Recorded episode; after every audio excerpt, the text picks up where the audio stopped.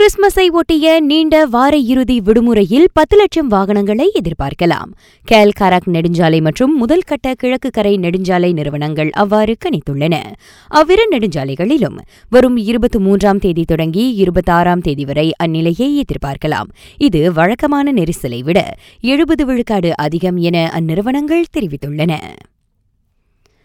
இணைய மோசடி தொடர்பான சட்டங்கள் வலுப்படுத்தப்படும். அவற்றில் திருத்தங்கள் செய்ய வேண்டுமா என்பதை அரசாங்கம் ஆராய்வதாக சட்ட சீர்திருத்த அமைச்சர் டத்துஸ்ரீ அசலினா ஒத்மான் தெரிவித்துள்ளார்.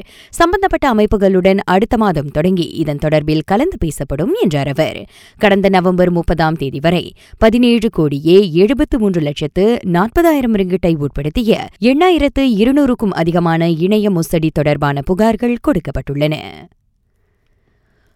மூத்த காவல் அதிகாரி ஒருவர் ஐந்தாம் படிவ மாணவனை காரால் மோதிக்கொன்ற குற்றச்சாட்டை எதிர்நோக்குவது.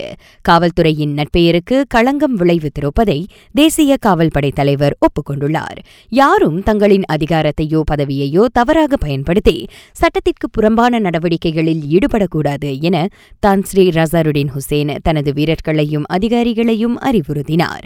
இதனிடையே அம்மாணவனின் கொலை தொடர்பில் தமது தரப்பு வெளிப்படையான விசாரணை நடத்தும் என ஐஜிபி உறுதியளித்தார் தலைநகரில் இவ்வாண்டின் முதல் பதினோரு மாதங்களில் குற்றச்செயல் விகிதம் பத்து விழுக்காடு குறைந்துள்ளது. அக்காலகட்டத்தில் பதிவான குற்றச்செயல்கள் அடிப்படையில் தொன்னூற்றோரு விழுக்காட்டு விசாரணை அறிக்கையை தமது தரப்பு திறந்துள்ளதாக கேல் குற்றப்புலனாய்வுத்துறை தெரிவித்தது. கிளாந்தான் திருங்கானு மற்றும் பஹாங்கில் இருபத்தைந்தாம் தேதி வரை தொடர் கனமழை பெய்யும் என கணிக்கப்பட்டிருக்கின்றது.